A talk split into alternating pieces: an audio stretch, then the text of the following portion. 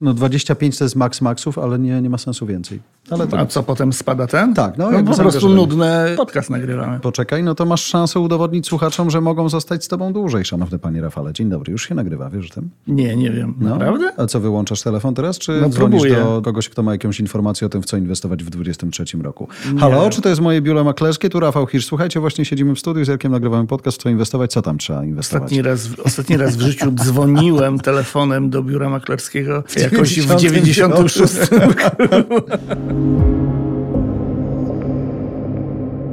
Ze studia Voice House Rafał Hirsch i Jarosław Kuźniar. W tym wydaniu podcastu Ekonomicznie chcemy zainwestować w dwa tysiące dwudziestym trzecim roku. Tylko w co? Giełda, obligacje, nieruchomości, samochody, jachty, złoto, a może miedź lub kawa. Możliwości sporo, ryzyko wszędzie, ale szukamy przestrzeni. Śmiało, jeżeli u was już coś się sprawdziło, jeżeli macie nosa, napiszcie. Kuźniar małpa kuźniarmedia kropka com. Tymczasem zapraszam do audycji, do opinii i do dyskusji.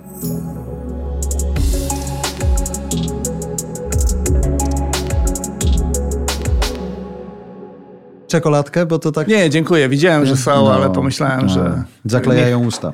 Niech spróbuje czekoladki ktoś, kto bardziej lubi czekoladki. A my chcielibyśmy dzisiaj spróbować zainwestować pieniądze. Pytanie tylko, czy my inwestujemy dużo od razu, Rafał, czy w ogóle tak, nie wiem ile, statystyczny Polak no, ma na swoim wiem. koncie. Statystyk... Takich wolnych pieniędzy do zainwestowania. sto tysięcy, sto pięćdziesiąt tysięcy. Ale mówimy tylko o tych, którzy w ogóle są zainteresowani inwestowaniem, no, bo jakbyś ja właśnie... wziął całą populację, to statystyczny Polak podejrzewam, że nic nie ma. No dobrze, już nic. się zaczyna. Nie, myślę o tym, że ostatni bardzo czas mało. ujawnił. Zobacz, jak się okazało, że można depozytować się. To nagle mnóstwo pieniędzy z rynku. Banki zassały na te depozyty, czyli te pieniądze gdzieś tam w tych skarpetach czekały, prawda? No bo, no bo mamy tak zwane nierówności, wiesz, dochodowe i majątkowe w przypadku inwestowania, a te majątkowe nawet są ważniejsze. To, że średnia wygląda marnie, nie znaczy, że nie ma ludzi, którzy dysponują faktycznie bardzo dużymi nadwyżkami i mają co lokować. No i oni faktycznie szukają różnych okazji i i przelewają te pieniądze z jednej kieszonki do drugiej od czasu do czasu i wystarczą te ich, że tak powiem, profesjonalnie flowy do tego, żeby robić ruch na przykład właśnie na lokatach. To prawda, ale zobacz, mamy już lokaty. Czy to jest dobra inwestycja także na dwudziesty trzeci rok? W jakimś sensie będzie, nie? Ochrona kapitału, no bo będzie to tak mniej w, niż inflacja, tak w ogóle z tymi, z ty, Tak w ogóle z tymi lokatami, powiem ci szczerze, że mhm. sam się nawet osobiście, ja chyba nigdy w życiu nie miałem lokaty bankowej. Nie, w jednej z audycji kiedyś przy właśnie lokatach mówiłeś, że raz miałeś. No to może ale raz to na miałem. chwilkę. Tak powiedziałeś, że to było chwilowe takie. Tak. Chwilówkowa lokata. No, no coś tam. Ale wszedłeś na tym lepiej niż na chwilówce. Coś w tym stylu. A teraz jest coraz więcej tych takich reklam, że wiesz, tam tak. osiem procent. Gdzieś mi mignęło wczoraj, że w jakimś banku, nawet nie wiem w jakim, ale że gdzieś jest dziesięć procent mhm. na lokacie. No to sobie pomyślałem, no to osiem procent, no to już nie wygląda to najgorzej. Tak właściwie to już mniej więcej tyle samo można na obligacjach detalicznych Skarbu Państwa zarobić, więc tak właściwie czemu nie? I wgryzłem się w tą ofertę, którą akurat w moim banku widziałem, która też tam mm. świeci ci po oczach tą ósemką, Kup, tak, że osiem procent. Nie, I się okazuje, że te osiem procent to jest tylko przez pierwsze trzy miesiące. Po drugie, to jest tylko dla tak zwanych nowych środków, czyli nie możesz na tą lokatę włożyć tej kasy, którą masz na rachunku, tylko musisz jakąś nową kasę mm. tam włożyć. Ewentualnie taką, którą dopiero zarobisz w kolejnych miesiącach, no bo to też jest nowa, nowe pieniądze pojawiają się na twoim rachunku. Więc nie możesz wziąć, jeśli masz taką sytuację, że już teraz masz jakąś tam nadwyżkę, nie wiesz co z nią robić, to nie możesz jej włożyć na tą lokatę i dostaniesz osiem procent, bo to muszą no tak. być nowe środki, to po pierwsze. Po drugie, to jest tylko na trzy miesiące, a przez kolejne miesiące roku to już jest standardowo, czyli jakieś tam, nie wiem, dwa. Procent, tak? Ty, ty jesteś tym wariatem, który przeczytał drobny druczek. Po Ta, co ci to? I się nie, stresujesz no, z tego powodu. Ja... Gdybyś nie przeczytał, byś pomyślał sobie, kurde, co za oferta. Zawsze czytam regulaminy. Znaczy już się tyle razy naciąłem na różne dodatkowe opłaty w banku z różnych przyczyn, hmm. że już teraz czytam tam wszystkie regulaminy, tabele opłat, cenniki i tak dalej, i tak dalej. Jest to pieruńsko skomplikowane. To jest coś okropnego absolutnie i uważam, że tak nie powinno być, bo to jest, de facto to jest legalne, można no. tak robić, ale to mam wrażenie, że to jest tak nieuczciwe wobec klientów, bo nie wierzę w to, że to tak przez przypadek wszystkim wychodzi. Moim zdaniem to celowo jest tak nagmatwane, żeby ludzie się mieli tam problem z tym, żeby się doczytać tego, czego powinni się doczytać. W każdym razie mam wrażenie, że w innych bankach jest tak samo, chociaż nie sprawdzałem wszystkich, a to oznacza, że te lokaty to jest trochę pic na wodę w tej chwili. Rzeczywiście no, możesz dostać osiem procent, ale to trwa krótko, a potem to oprocentowanie jest zdecydowanie mniejsze. Niestety. Pytałeś się, czy ja bym zainwestował w lokatę teraz? Nie, absolutnie dla... nie zainwestowałbym. Poczekaj, tylko w dlatego, że nie znalazłeś dobrej oferty. Może znajdziesz. Nie szukam. No, ale ale to... jak mi się jakaś nawinie. Ale jak popatrzymy sobie na te ostatnie miesiące, no to stał się to nagle jakiś rodzaj bezpiecznej przystani dla pieniędzy, które no, są do wydania, prawda? W mieszkaniówkę już nie inwestujemy tak jak kiedyś. Mhm. Na giełdzie bywało różnie. Mieliśmy te pieniądze, no i jak się pojawiły depozyty, nagle ludzie tam odpłynęli. Wiemy, no bo że... rzeczywiście mieliśmy, generalnie mieliśmy gospodarkę w takiej sytuacji, w której chyba dalej mamy, w której tak właściwie trudno powiedzieć, w co inwestować, bo wszędzie jest niedobrze. Mhm. Czy też było wszędzie niedobrze. No tak. Ponieważ mamy takie środowisko trochę stagflacyjne, czyli mamy cały czas bardzo wysoką inflację, a jednocześnie gospodarka zaczęła nam siadać. W związku z tym pojawiały się prognozy i dalej się pojawiają o tym, że będzie silne spowolnienie, może nawet recesja. I w takiej sytuacji akcje firm na giełdzie raczej idą w dół, bo te firmy mają przed sobą trudną przyszłość i inwestorzy to widzą, odczuwają to jako zwiększone ryzyko. Do tego się zwiększyło ryzyko geopolityczne związane z wojną, więc akcje się posypały w tym roku na giełdzie. Obligacje też się posypały ze względu na wysoką inflację, ponieważ wysoka inflacja wymusza wzrost stóp procentowych. Jak stopy procentowe rosną, to obligacje, które mają stałe oprocentowanie, tracą na atrakcyjności, no tak. tak? Bo jak w momencie zakupu to stałe oprocentowanie wydawało się atrakcyjne, bo inflacja była niższa, a potem ci urosła dwu czy trzykrotnie. Warunki oprocentowania no tak. tej obligacji się nie zmieniają, więc wygląda to słabo. Z punktu widzenia kogoś, kto inwestuje na przykład w fundusze obligacji, bo wyceny jednostek tych funduszy odzwierciedlają to, co się dzieje z cenami obligacji na rynku. Jak ktoś po prostu sobie kupił obligację, nie wiem, detaliczną i trzyma ją do wykupu, to może spróbować takiego podejścia, żeby mieć to w nosie, na takiej zasadzie, że ta inflacja teraz urosła, a potem spadnie, jak ma czas. A jak ktoś ma obligację dziesięcioletnią, no tak. to może uznać, że to jest taki tam jakiś przejściowy kaprys, tak, gospodarki i tak na końcu się jakoś tam wyjdzie na swoje. W ogóle zawsze można się pocieszać, że dopóki nie upłynniesz tej swojej inwestycji, to ponosisz, to straty masz tylko na papierze. Więc... Tak się pocieszają, wiesz, szef Mety tak się pocieszał przez tak, długie tak. miesiące w zeszłym roku, tak. Tak, Elon Musk pewnie też się Oj, tak myślę, że on tak. tak. No, już nawet ci, którzy tak trzymali kciuki, mówią, ty, zobaczcie, on posprząta w tym Twitterze, bo on się na tym zna, już mówią, chyba to padnie na pysk. Że Ale... jego majątek zmalał o no. sto dwadzieścia miliardów dolarów. Ja, ja powiem ci, że ja jestem sobie w stanie to wyobrazić. sto dwadzieścia miliardów. No, nie milionów, tylko właśnie miliardy jestem w stanie sobie... Właśnie milionów nie, ale miliardy tak. I sto czterdzieści mu jeszcze zostało. Ale przy jego tempie utraty to nie jest takie wykluczone, że szybciej pójdzie z torbami. Ale nie życzę mu tego, niech, niech robi swoje. Ale dobra, mamy obligacje. Widzimy, że koniec roku na giełdzie jest taki wcale nie najczerwieńszy, więc jest jakaś tam nadzieja. Pytanie, tak, tak, czy... bo ja to, o czym mówiłem, no, to to jest właściwie przeszłość tak. już w tym momencie. No, ale... To jest sytuacja z dwa tysiące dwudziestego drugiego roku. Obligacyjny rynek żeśmy sobie jakoś tam omówili. Patrzcie na to, jakie oferty się pojawiają. Nikt nagle, myślę, tych depozytów nie zdejmie z ofert, natomiast te drobne druczki, o których Rafał mówił, warto przeczytać. Miałem to samo z jedną z takich lokat, które wyglądały na najlepsze na rynku. To było ze trzy miesiące temu i też nagle wpadłem, się okazało, że w ogóle ten bank cały się posypał, zrezygnował później z tego. Mnóstwo było chętnych na to, nie można się było zapisać. Natomiast to, o czym mówisz, było rzeczywiście podobne, czyli to nie mogą być pieniądze takie, to muszą być pieniądze jakieś inne, to jest tylko tyle, tyle, tyle i się nagle okazywało, że na billboardzie reklamowym zajebiście, ale poza nim beznadziejnie. Też trudno się dziwić, patrząc na to w ogóle, w jakiej kondycji jest sektor bankowy w Polsce, który nagle się okazało, że zarabia mniej niż kopalnie węgla kamiennego, mm. ponieważ został obłożony kosztami związanymi z wakacjami kredytowymi. Dojechany, mówmy szczerze. Dojechany, tak. Kranki szwajcarskie cały czas się za tymi bankami plączą. To jest ich własne niedopatrzenie, moim mm. zdaniem, ale już pomijając przyczyny, jak do tego doszło, tak jest w tej chwili. W związku z tym rentowność działalności bankowej jest niska, w związku z tym ich po prostu nie stać na to, żeby faktycznie szczerze oferować osiem procent na lokatach teraz. Wiadomo, że... Ale zobacz, mimo wszystko cię skusili, no dziewięć. Myślisz, a skusili, zobaczę, żeby, spra- a, żeby, żeby sprawdzić. Okay. Tak. Z pewnym niedowierzaniem sobie to sprawdzałem no, i rację. Wyszło tak, jak właśnie się Myślałem, obawiałem, że to tak wychodzi. Generalnie to, w co powinniśmy inwestować, zawsze troszeczkę zależy od tego, w jakiej sytuacji jest gospodarka i w którą stronę ona będzie szła. Teraz jesteśmy w takim ciekawym momencie, w którym wszyscy mówią, że inflacja ma spaść. Nie znaczy, że będzie nic, ale ma przestać rosnąć i zacząć spadać, prawda? Seria podwyżek stóp procentowych, która nam zgasiła kompletnie rynek kredytów mieszkaniowych, na przykład w ubiegłym roku. Ona podobno jest już za nami, przynajmniej takie są scenariusze bazowe, że więcej podwyżek stóp procentowych nie zobaczymy, a w dwa tysiące dwudziestym czwartym gdzieś tam za rok może nam się przytrafi jakaś pierwsza obniżka stóp procentowych. Trzecia ważna rzecz w tych wszystkich scenariuszach makroekonomicznych jest taka, że końcówka dwa tysiące dwudziestego drugiego roku okazała się nie aż taka zła. Mamy spowolnienie gospodarcze, ale nie aż tak bardzo głębokie, jak można było się obawiać. W związku z tym rośnie szansa, że unikniemy, znowu unikniemy recesji w dwa tysiące dwudziestym trzecim roku i może nawet gdzieś tam pod koniec tego dwa tysiące dwudziestego trzeciego zaczniemy się gramolić z powrotem tego dołka i gospodarka zacznie znowu się kręcić troszeczkę lepiej, zwłaszcza gdybyśmy faktycznie mieli dostać pieniądze z Unii Europejskiej. To już są kwestie polityczne, ale... Wciąż żyjemy nadzieją, to prawda. Rząd ostatnio zaczął starać się bardziej niż wcześniej, więc... Rząd tak, gorzej z prezydentem.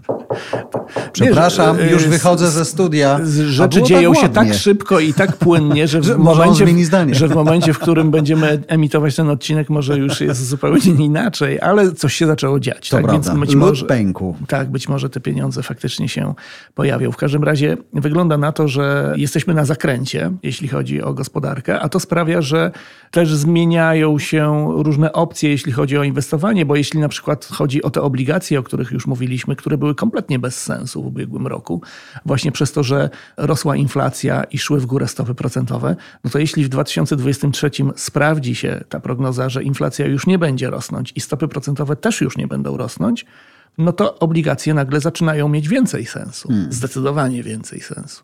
Więc może to jest właśnie ten dołek. Tyle, że to jest taka specyficzna forma inwestowania, że nie wszyscy są nią zainteresowani, no bo jednak tutaj nie ma zbyt dużych stóp zwrotu, prawda? Wiadomo, że jak ktoś jest niesamowicie bogaty i ma dużo pieniędzy zainwestowania, to może sobie zbudować taki portfel, który składa się z kilku różnych części i wtedy jedna z tych części jest taką bardziej bezpieczną częścią i wtedy tam można się ładować w obligacje. Natomiast jak ktoś dopiero zaczyna i ma mało pieniędzy, przynajmniej tak mu się wydaje, że ma mało czasu, to nie ma czasu na to, żeby jakoś tam się dywersyfikować i bawić w jakoś nisko oprocentowane inwestycje, tylko chciałby od razu ten kapitał podwajać, potrajać. Czytałem ostatnio taki fajny tekst, że właśnie, że to nowe pokolenie, młodzi ludzie mają taką świadomość, że są absolutnie bez szans na to na przykład, żeby sobie kupić mieszkanie. Mhm. I stąd jest ta niesamowita popularność kryptowalut na przykład w ostatnim roku, bo wokół nich utrzymywała się taka legenda, że tam jesteś w stanie zarobić po kilka tysięcy procent. Stracić też. Kilka tysięcy no, procent. Nie, nie, nie możesz prawda, stracić prawda, więcej prawda, niż sto. Chyba, że kupowałeś na kredyt, no to wtedy no, możesz. Byli i tacy. Tak, chyba, że się lewarowałeś. Natomiast tak, no ostatni rok pokazał, że tam też można bardzo dużo dużo majątku sobie spalić i stracić. Natomiast z tego poczucia, że, nic nie, będą że nie mamy czasu do stracenia, że musimy bardzo szybko mm. dojść do pewnego poziomu majątku i dopiero jak już będziesz na tym poziomie, nie wiem, będziesz miał na przykład milion złotych wolnego, to wtedy już możesz sobie kombinować, że tutaj sobie część tych pieniędzy włożysz w coś bezpiecznego, a częścią pieniędzy trochę bardziej zaryzykujesz mm. i zaczynasz zajmować się profesjonalnym zarządzaniem portfelem, prawda?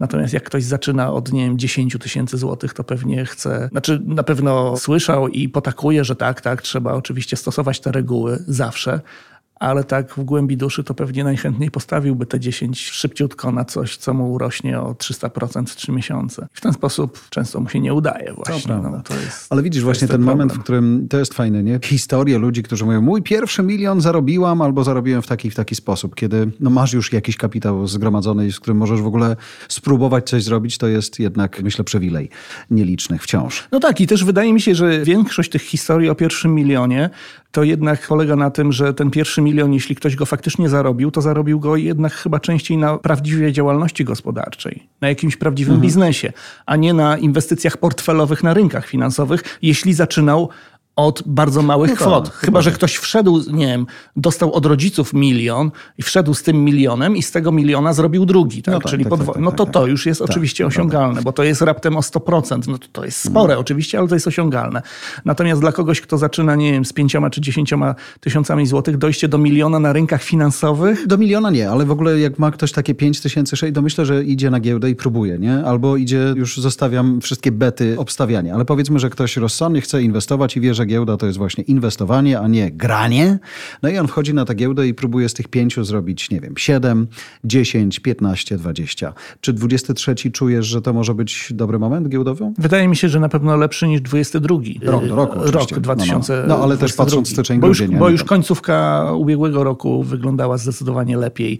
Także na warszawskiej giełdzie mhm, i też na innych giełdach. Wiadomo, że jeśli chodzi akurat o giełdę, to tutaj bardzo ważne są nastroje na tych rynkach międzynarodowych, a te nastroje dyktują przede wszystkim Amerykanie to, co się dzieje na Wall Street, a to, co się dzieje na Wall Street najczęściej zależy od tego, co będzie robił Fed i co tam się będzie dzieć ze stopami procentowymi w Stanach, a one też, podobnie jak w Polsce, mają już nie iść dalej w górę. To jest oczywiście scenariusz bazowy. Jak się coś wydarzy nieoczekiwanego, ten scenariusz może się zmienić. To nie jest tak, że my teraz obiecujemy coś, tak? No, no, bo potem no. ludzie piszą... Inwestowanie a, mówili... zawsze wiąże się z ryzykiem. Inwestowanie przede wszystkim zawsze wiąże się z wyborem pomiędzy kilkoma różnymi scenariuszami. Jeden z nich jest scenariuszem bazowym, ale nigdy nie można zapominać, że są też alternatywne, które też są tak. możliwe.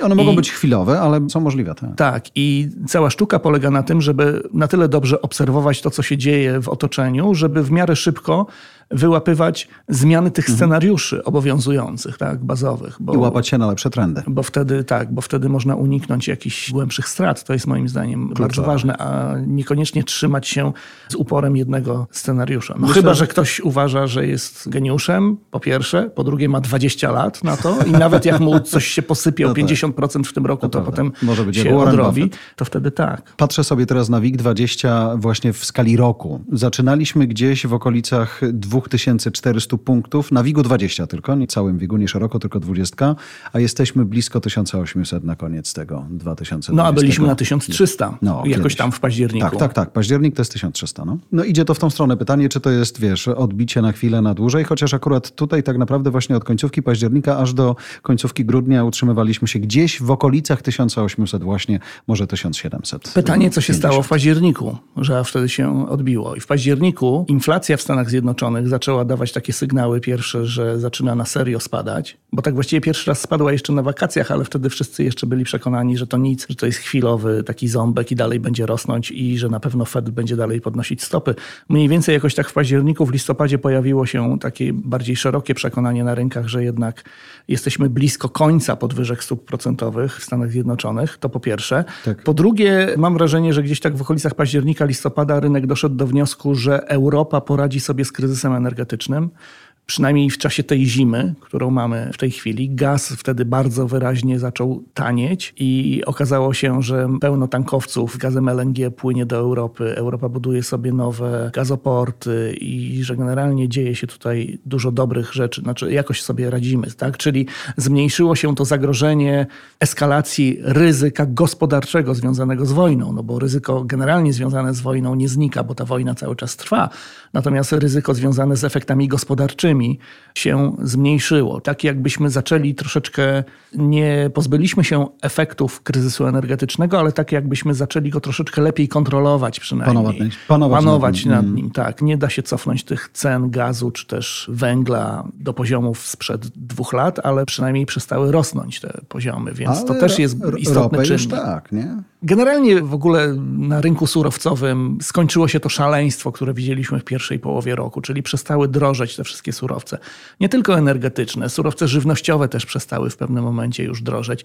Bo już pojawiły się prognozy. W tych wzrostach na rynkach surowcowych bardzo dużo wcześniej było też spekulacji, która chyba się zniechęciła i zniknęła w ciągu ostatnich miesięcy, bo pojawiło się coraz więcej prognoz mówiących o tym, że świat idzie w stronę recesji. No a jak jest recesja, to jest mniejszy popyt na to wszystko. Tutaj Chiny też są w tym wszystkim bardzo ważne, które importują bardzo dużo ropy właśnie, między innymi i też innych surowców. Wiadomo, że jak w Chinach będzie recesja, to oni nie będą potrzebować aż tyle tych surowców, będą importować mniej, więc cena też powinna w związku z tym spadać. Więc czynnik jakby się robi mniej ważny. Jest coraz więcej sygnałów z gospodarek różnych o tym, że ta pierwotna przyczyna wybuchu inflacji w gospodarce światowej, czyli problemy logistyczne z podażą, z dostawami, które pojawiły się po wybuchu pandemii Już może nie wszyscy o tym mhm. pamiętają, ale z tego tak właściwie, od tego zaczął się wzrost inflacji, jeszcze przed wybuchem no wojny na całym świecie. Chroniliśmy nagle się okazało, jedna tarcza, druga i... Tak, nagle się okazało, że są problemy z tym, żeby dostarczyć różnego rodzaju części, podzespoły w miejsca docelowe na czas. Zaczęły się robić jakieś tam zapory, opóźnienia, więc zaczęło brakować różnych rzeczy na rynku na czas, przez co one zaczęły drożeć. To spowodowało wzrost, potężny wzrost kosztów produkcji po stronie firm i one wtedy zaczęły przerzucać to na klientów. klientów i stąd się wzięła inflacja, a z drugiej strony klienci się nie cofali i mieli pieniądze na to, żeby płacić coraz więcej, bo wcześniej jak były lockdowny i właściwie nie było co robić, ludzie siedzieli w domach, wtedy też pojawiło się bardzo dużo oszczędności po stronie gospodarstw domowych, Zresztą... bo te tarcze powodowały, że ludzie dalej dostają wypłaty, tak? Nikt nie został zwolniony mm. z pracy, pieniądze szły, a nie było na co wydawać, ludzie nie pojechali na wakacje, zaoszczędzili kupę kasy. To był też ten moment, kiedy w Stanach nagle właśnie w ogóle cały rynek giełdowy i inwestycyjny też się fajnie rozwijał, w tym sensie, że pojawiło się dużo nowych możliwości, które bardzo ułatwiały nagle wejście i bycie inwestorem. Jedna, druga, tak, trzecia aplikacja. Tak, tak, tak. Nawet tak trochę z nudów ludzie sobie zakładali te aplikacje, żeby zobaczyć rzeczywiście. W ogóle wtedy pojawiły się prognozy, że za chwilę cały e-commerce nam wybuchnie i pójdzie niesamowicie do przodu i wszystkie te spółki zajmujące się czymkolwiek, co jest związane z zarabianiem w internecie, bardzo mocno drożały, nie wiem, z Netflixem czy Spotify'em mhm. na czele. Potem troszeczkę za to zapłaciły na początku tego roku, kiedy się okazało, że jednak ta fala wzrostu popularności e-commerce'u nie jest, znaczy dynamika tej fali nie jest trwała, no bo fala jest trwała, bo ta popularność cały czas oczywiście rośnie, ale nie tak szybko jak w dwa tysiące dwudziestym roku. Natomiast chodzi mi o to, że ten pierwszy czynnik, który spowodował wzrost inflacji, czynnik związany z ograniczeniami logistycznymi, też powoli znika. Właściwie nawet nie powoli, tak właściwie już znika z gospodarki. Już się o nim nie mówi. I firmy też już nie raportują, że mają jakieś zdecydowanie poważne problemy z dostawami. Tak? Pojawiły się inne problemy mhm. związane z inflacją właśnie, nie? A tamte już wygasają. Więc skoro nam wygasły pierwotne przyczyny tych głównych problemów, no to można oczekiwać, że same problemy też będą mieć coraz mniejszą skalę. Chyba że pojawią się jakieś nowe problemy, o których dzisiaj nie wiemy, ale te stare powinny wygasać. Więc inflacja powinna stanowić coraz mniejszy problem, a to oznacza, że i inwestycje w akcje, i inwestycje w obligacje w przyszłym roku powinny wyglądać bardziej atrakcyjnie niż w dwa tysiące dwudziestym drugim. Mówimy o obligacjach krajowych. Czy tak. też korporacyjnych? Bo ja, szczerze mówiąc, nie obserwuję tego rynku korporacyjnych, ale wiemy, że też pieniędzy szukają czasem właśnie firmy i wypuszczają swoje obligacje, żeby w ten sposób mieć gotówkę, nie? Można się pokusić, chociaż w tym przypadku pewnie warto mieć świadomość, że najczęściej to będzie taka inwestycja, którą trzymasz aż do momentu wykupu, czyli nie pohandlujesz, to jest bardzo mało płynny rynek. rynek okay. Tak, więc na upór tego możesz próbować. Ale ja sobie kiedyś też kupiłem. Często sobie próbowałem różnych form inwestycji, żeby zobaczyć, jak to wygląda. Też miałem sobie kiedyś im obligacje korporacyjne jednego dewelopera. No i tak właściwie jakbym musiał to sprzedawać na giełdzie, to nie było innego wyjścia. Sprzedałbym ze stratą. Na szczęście nie musiałem mm. i dociągnąłem do końca i coś tam sobie zarobiłem. Ta rentowność tych obligacji, oprocentowanie jest zawsze troszeczkę wyższe. Powinno być trochę wyższe niż obligacji Skarbu Państwa, no bo emitent jest bardziej ryzykowny, bo to jest prywatna spółka, która może upaść.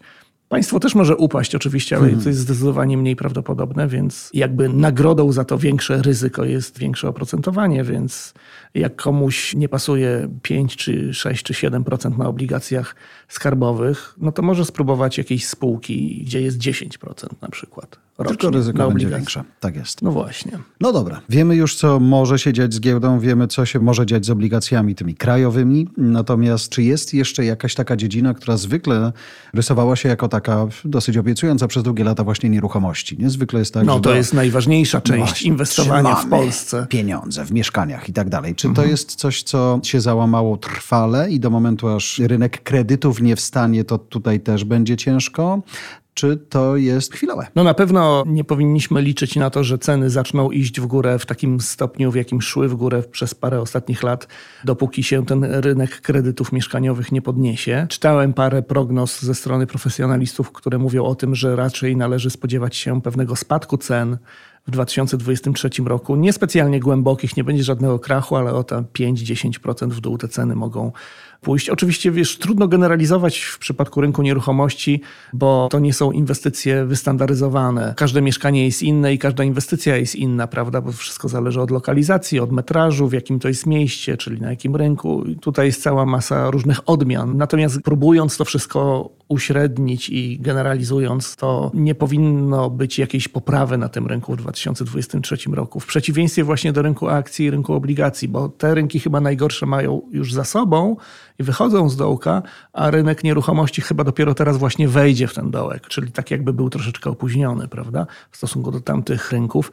Czy ceny będą mocno spadać? To też pewnie inaczej się będzie toczyć na rynku pierwotnym, inaczej będzie się toczyć na rynku wtórnym. Na rynku pierwotnym jest wielu deweloperów, którzy jeśli są zaopatrzeni w gotówkę, to mogą zacisnąć zęby i nie są zadłużeni, to mogą zacisnąć zęby i trzymać te ceny na poziomach niezmienionych i wtedy nie będzie spadków cen, chociaż de facto robią to już od kilku miesięcy.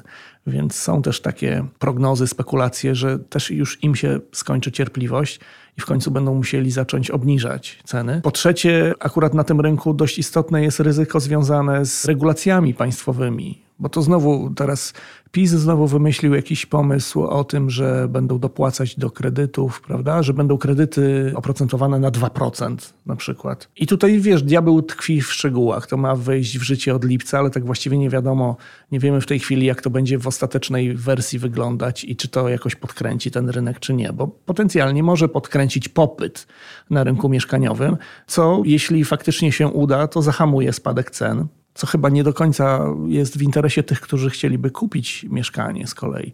Mówimy no nie, tutaj o... Czekaj, jeżeli dzisiaj ewentualnie miałbym gotówkę i myślę sobie, kurw, co to ułożyć? No dobra, posłuchałem nas i myślę sobie, dobra, wkładam w nieruchomość, więc czekam aż, zakładając, że teraz jeszcze nie ma dołka, czekam aż, tak jak mówisz, być może gotówki się pokończą deweloperom i nagle ceny jeszcze zjadą, więc ja wtedy je złapię, wyobrażam sobie, marzę sobie, złapię je niższe i poczekam, no bo zakładam, że kupuję takie mieszkanie jako długofalowa inwestycja jednak, więc zakładam, że one prędzej czy później jednak w górę pójdą. Tak. Nie? Ja gdybym był, tak sobie wyobrażam, że gdybym był bogatym inwestorem, tak. miał duże nadwyżki tak. i byłbym zainteresowany rynkiem nieruchomości, to powiem ci szczerze, że ja bym bardzo blisko śledził, co się dzieje na Ukrainie. Także jeśli chodzi o przepisy dotyczące okay. inwestowania inwestorów zagranicznych. Bo... Rebuild Ukraine. I oczywiście nie chodzi o to, żeby dostawać jakieś tam, chyba że ktoś ma firmę, to proszę bardzo, niech się stara, jakieś tam kontrakty na odbudowę. Tak, tak, tak. Ale zakładając, że ta wojna w końcu się będzie kiedyś tam kończyć, to po pierwsze i zakładając to, że Ukraina będzie wchodzić do Unii Europejskiej mm-hmm. jednak, bo chyba można założyć, że to się stanie. Tego jej życzę. Za jakiś tam czas. To moment, w którym to państwo jest w bardzo dużym stopniu zniszczone, ale akurat w zachodniej części nie do końca, czyli tej bliżej Polski, prawda? To ja nie wiem, jak tam wyglądają w tej chwili przepisy, czy ktoś z zagranicy może tam po prostu sobie kupić mieszkanie, tak jak w Warszawie czy w Poznaniu możesz kupić, ale jeśli tak, to podejrzewam, że tam te stopy zwrotu w perspektywie właśnie kilku czy Jasne. kilkunastu lat mogłyby być zdecydowanie większe, bo podejrzewam, że teraz te ceny z oczywistych powodów są niskie. A nawet biorąc pod uwagę tylko sam fakt, że będą wchodzić Ukraińcy do Unii Europejskiej, no tak. one potem powinny rosnąć. Choć nie? myślę, że to też wojna w sensie i to, że prawie osiem i pół miliona ludzi przekroczyło granicę z Polską i jasne, że nie wszyscy tu osiedli, bo tam sześć, prawie siedem milionów wróciło, ale jednak to jest ogromna liczba ludzi. Też to, że oni gdzieś musieli się schronić i to też wpłynęło na to, jak wyglądały ceny wynajmów chociażby w Warszawie czy w innych dużych miastach. To jest inna sprawa. To tak, był wpływ, impuls wpływ tego, tej fali na polski rynek. Nie ma mieszkań, tak? chcą wynajmować, to ceny idą w górę po prostu. Nie? Więc nawet tak. gdyby ta wojna się skończyła i oni zaczęliby, czego życzę kobietom z dziećmi, bo to głównie one tutaj przyjechały, zaczną wracać do siebie. Nie mówię do domu, bo nie wiadomo, czy mm-hmm. ten dom jeszcze stoi, ale zaczną wracać do siebie. No to to jest taki moment, w którym też to może wpłynąć na ceny mieszkań w Polsce. Także wynajmu oczywiście, czy głównie. No jeśli oni będą stąd wyjeżdżać, to wtedy te ceny w Polsce powinny spadać, powinny. ale z kolei właśnie tam powinny rosnąć, rosnąć tam, prawda? No dobra, to mamy mieszkaniówkę, mamy giełdę, mamy obligacje, mamy... Co tam jeszcze co tam zostało? Jeszcze? Właśnie złoto, Poczekaj, a jachty? Złoto, to wiesz, złoto zawsze. Jachty, no? czyli jachty byłbym w stanie zakwalifikować do szerokiej kategorii tak zwanych inwestycji alternatywnych. Dobra. Kampery na przykład? Tak, też? O których już kiedyś rozmawialiśmy tutaj, że inwestycje alternatywne, moim zdaniem, przede wszystkim dwie bardzo ważne cechy. po pierwsze niska płynność, gdyby ktoś chciał wychodzić z tej, jeśli no, no, traktuje to jako no, no, inwestycję, no, no, no, no, no, czyli kupuje po to, żeby sprzedać drożej, tak? A nie kupuje po to, żeby mieć. No bo jak ktoś chce mieć, no to jasne. Jestem no. ciekaw, czy właśnie na tym rynku, i tutaj odnoszę się do waszej, szanowni słuchacze, wiedzy, może wy macie ją lepszą, czy kupowanie na przykład jetów własnych dzisiaj, bo my z Rafałem, jakbyśmy się zrzucili, to kto wie, czy byśmy takiego lekko używanego jeta nie byli w stanie sobie kupić. Że to na przykład masz tego jeta i jesteś w stanie na nim zarabiać. To znaczy, że on lata z innymi i na ciebie pracuje. I czy on po paru latach jest droższy czy tańszy, nie? Czy tak samo jest z jachtami? Czy jak masz taki fajny jacht, to on z każdym kolejnym rokiem... Wiesz, bo śmiejesz się. Jak ja kupowałem samochód, no to cały czas miałem w tyle głowy mojego ojca, który mówi, jest synu, wyjeżdżasz z tego salonu i tam już jest x procent mniej. Ale ostatnio, kiedy musiałem kupować ubezpieczenie auta, mój ubezpieczyciel mówi do mnie, drożej, bo pana auto kosztuje więcej rok do roku, więc teoretycznie, gdybym chciał je sprzedawać, zarobiłbym. Więc może z jachtami jest cholera tak samo. Że one jednak potrafią drożeć, a nie tylko tanieć, jak już wypłyną ze stoczni. No, no może tak, ale mam wrażenie, że to jest jednak bliższe takiej... Wiesz, jak kupujesz jacht i myślisz sobie, w jaki sposób na nim zarabiać, nie wiem, że wynajmujesz go komuś, tak? No to to już jest taka, na wodzie, no. To już jest bardziej taka klasyczna działalność gospodarcza, czyli odchodzimy bardzo daleko od tych inwestycji okay. takich finansowych, no portfelowych, tak, tak? które polegają na tym, że po prostu no to odpłynąłem, wkładasz gdzieś jakieś pieniądze i nie musisz wykonywać żadnych dodatkowych ruchów związanych z aktywną działalnością gospodarczą. No to surowce, poza złotem i tak dalej, to może jakaś kawa, może miedź zwykle jest czymś takim, nie? Że jak się odbija nam gospodarka, to miedzi wszyscy będą potrzebowali. No jeśli kupujemy. Chodzi o surowce, to wszyscy się patrzą na Chiny i to, co się będzie u nich działo z kowidem, hmm. bo oni, no, odpuści... tak dramatycznie, że oni odpuścili restrykcje. Strasznie. I z tego, co czytałem, to po prostu ze skrajności w skrajność, tak, bo najpierw zamykali tych ludzi w odosobnieniu, a teraz wręcz gonią do fabryk ludzi, którzy po prostu są chorzy na tak, COVID. Więc... Zarażają się. To jest to samo, co było wtedy. I nawet to nie są aż takie lekkie zagrożenia. Jakby czytam ludzi, Polaków, korespondentów, którzy żyją teraz w Pekinie, czy w ogóle w Chinach, to, to mówią, że to jest po prostu szaleństwo i że tam nie ma, no, nie ma znikąd pomocy. Nie? Że tak, no jak i teraz mówisz, pyta... bajka z jednej strony przekroczona tak, w drugą. I teraz pytanie, czy ich czeka to, co czekało Europę w dwa tysiące dwudziestym roku, czyli za chwilę będą mieli tak dużo przypadków, tak dużo zachorowań i zgonów, że, że im się zatka system zdrowotny i znów będą musieli robić jakiś lockdown i znów ucierpi na tym gospodarka? Czy może jakoś się okaże, że... że nie. Wycofanie tych wcześniejszych ograniczeń związanych z tymi wcześniejszymi lockdownami spowoduje, że jednak gospodarka chińska się ożywia, tak? Hmm. I jeśli się okaże, że się ożywia, to surowce powinny drożeć wtedy. Natomiast w tej chwili obowiązuje jednak chyba ten scenariusz mówiący o tym, że niekoniecznie tak musi być, bo nie widać jakiegoś wielkiego ożywienia na rynku surowcowym i raczej chyba cały czas przeważa ta narracja mówiąca o zagrożeniu recesją w gospodarce światowej. Osobną historią, jeśli chodzi o rynki surowcowe, będzie teraz ropa naftowa i gaz, ponieważ zostały wprowadzone te limity. Mhm. W przypadku ropy związane z Rosją, a w przypadku gazu na rynku europejskim to, to są limity dotyczące w ogóle całego gazu, który jest na rynku europejskim.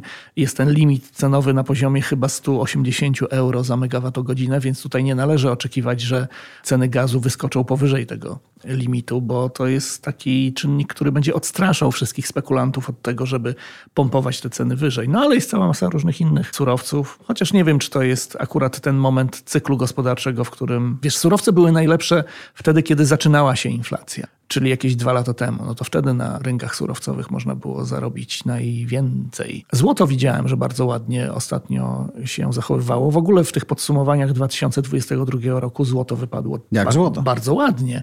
No właśnie nie, bo w poprzednich latach raczej wyglądało słabo. Nawet zrobiliśmy o tym odcinek mówiący, że to nie jest takie oczywiste, że jak kryzys to tylko złoto. Tak, tak, to prawda. Tak. No ale jednak akcje pospadały, obligacje pospadały, kryptowaluty pospadały, a złoto trzymało się całkiem, złoto wyceniane w dolarach oczywiście trzymało się całkiem nieźle, a złoto w przeliczeniu na złote nawet dało tam zarobić w dwa tysiące dwudziestym drugim roku, dlatego że złoty nam się osłabiał. Chciałbym ciebie zapytać, ale o waluty sobie... jeszcze. No, mów, Myślisz mów. waluty? Że teraz? No można na Forexie też sobie inwestować. No, znaczy nie, nie ja, nie, ja nie mówię, że warto, no, no, no, tylko no, no. że to jest że kolejna można, kategoria, tak. którą można rozważać. Ale tak? ona jest taka już chyba bardzo taka obstawialna, nie? Że tak, jasne, że musisz obstawić, wzrośnie, nie wzrośnie i inne tam możliwości są, ale Wydaje mi się, że to chyba możemy sobie zostawić. Natomiast zastanawiam się nad takimi branżami, które mogą być perspektywiczne, żeby w nie inwestować w dwudziestym trzecim roku, ale to już chyba na kolejny odcinek. Tak, już no, nam się tak. czas skończył. Bo jak popatrzysz na branże technologiczne, no to w cholera nie wiadomo. Zwolnienia, czekanie, co się będzie działo, więc myślę, że to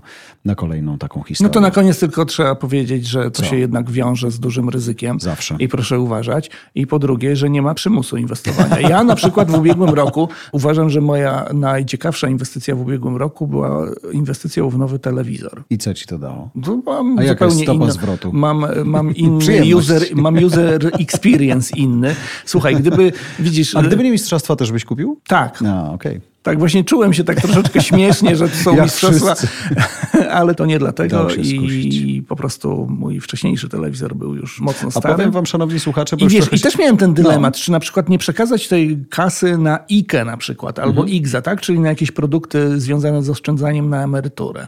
Tak właściwie pewnie zdecydowana większość doradców inwestycyjnych powiedziałaby, ale że warto. Powiem ci, kochany, jak cię słucham, że kupiłeś tak dobry sprzęt, że może na emeryturze też ci posłuży, więc w sumie Prawda? to jest jakiś I K E. No, no bo jest cała masa historii ludzi, którzy przez całe życie oszczędzali na emeryturę, myśląc sobie, że na emeryturze w końcu oddadzą się słodkiej konsumpcji czegokolwiek, tak. a potem się okazywało, że wiesz, no, jedna choroba, druga choroba, już nie masz zdrowia na to, żeby się tym wszystkim cieszyć, Oj. więc postanowiłem kupić sobie telewizor od razu teraz, nawet jeśli nie włożyłem więcej na rachunki emerytalne w trzecim filarze. Chociaż polecam wszystkim trzeci filar, rachunki emerytalne, bo to też warto robić. A powiem no. ci, ja cię słucham o tym I K E i twoim I X E już długi czas i nigdy tego nie rozwijałem. Umówmy się, że jednym z pierwszych odcinków w dwudziestym trzecim roku to będzie właśnie odcinek emerytalny.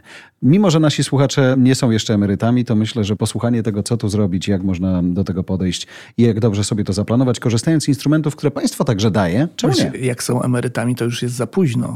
No tak. Na to, żeby coś tam no, zam- zamieszać bardziej. z tym I K E. Bardziej. Dobra, Dobra, jesteśmy umówieni. Szanowni słuchacze, w ogóle dziękujemy. Rafał też tego jeszcze nie wie, bo tak sobie patrzę, teraz słuchając go mówimy tyle o liczbach, o inwestowaniu. W sumie my inwestujemy nasz czas w wasze zadowolenie i okazuje się, że dajecie nam bardzo miłą stopę zwrotu, bo jak popatrzę sobie na wyniki naszej słuchalności do osiemnastego października, bo taka, która wyszło, versus ta dana, która dotyczy do osiemnastego grudnia czasu, to to jest wzrost liczby słuchaczy o dziesięć tysięcy i to jest bardzo miła liczba. Ja wam bardzo, ale to bardzo, szanowni słuchacze, dziękuję za to. Po prostu przychodzą do ciebie, widzisz. Do grudnia w stosunku do października. Tak, no. Między, no masz dwa miesiące, dziesięć tysięcy słuchaczy więcej. To chyba nieźle. Czyli okres październik-grudzień w stosunku do okresu sierpień-październik. Tak, tak, tak. Jakbyś popatrzył w ogóle na all time, taki monthly, to my zaczynaliśmy sobie kiedyś, no nie wiem, tam styczeń, osiemnastego stycznia. To była pierwsza grupa słuchaczy, tysiąc sześćset. A dzisiaj, jak popatrzysz, to masz trzydzieści pięć tysięcy w ciągu roku. Cierpliwości, pukania i wiesz... Są. Na jednym odcinku? Nie, no przychodzą globalnie. No. Na jeden odcinek to jest tak trzy, trzy i pół tysiąca, tylko i wyłącznie na Spotify'ach, więc wiesz, A. gdyby sumować wszystko, to myślę, że może jeszcze nie jesteśmy Kubą Wojewódzkim, ale why not? No i czy chcemy? O, to jest Być. pytanie. Dziękuję Rafał, dziękuję słuchacze. Miejcie dobry rok, inwestujcie mądrze. Tak jak mówi Rafał, nie ma przymusu i to zawsze jest ryzyko, natomiast to, co możemy zrobić, to popodpowiadać wam, w którą stronę. Najważniejsze, żeby nie marnować pójść. pieniędzy, niezależnie od tego, czy marnujemy na głupią konsumpcję, czy marnujemy na głupie inwestycje. Poczekaj, no w czekoladkę to ja bym sobie zainwestował. Słuchaj. No. Hmm. User experience mm. jest zawsze bardzo ważne i użyteczność rzeczy, no i które kupujemy jest... Użyteczność czekoladki jest wysoka. To jest subiektywne oczywiście, ale rozumiem, że dla ciebie jest wysoka. Mm. W związku z tym dobrze zainwestowałeś. Pod warunkiem, że to ty kupiłeś tak czekoladki. Bo już tam nie, nie pytam, skąd one się miała. tutaj wzięły. Szlak to trafił. Do usłyszenia. Dziękujemy za twoją uwagę. Kierownictwo produkcji Dorota Żurkowska. Redakcja Agnieszka Szypielewicz. Dystrybucja Olga Michałowska. Dźwięk Kamil Sołdacki. Redaktor naczelny Voice House Jarosław Kuźniar.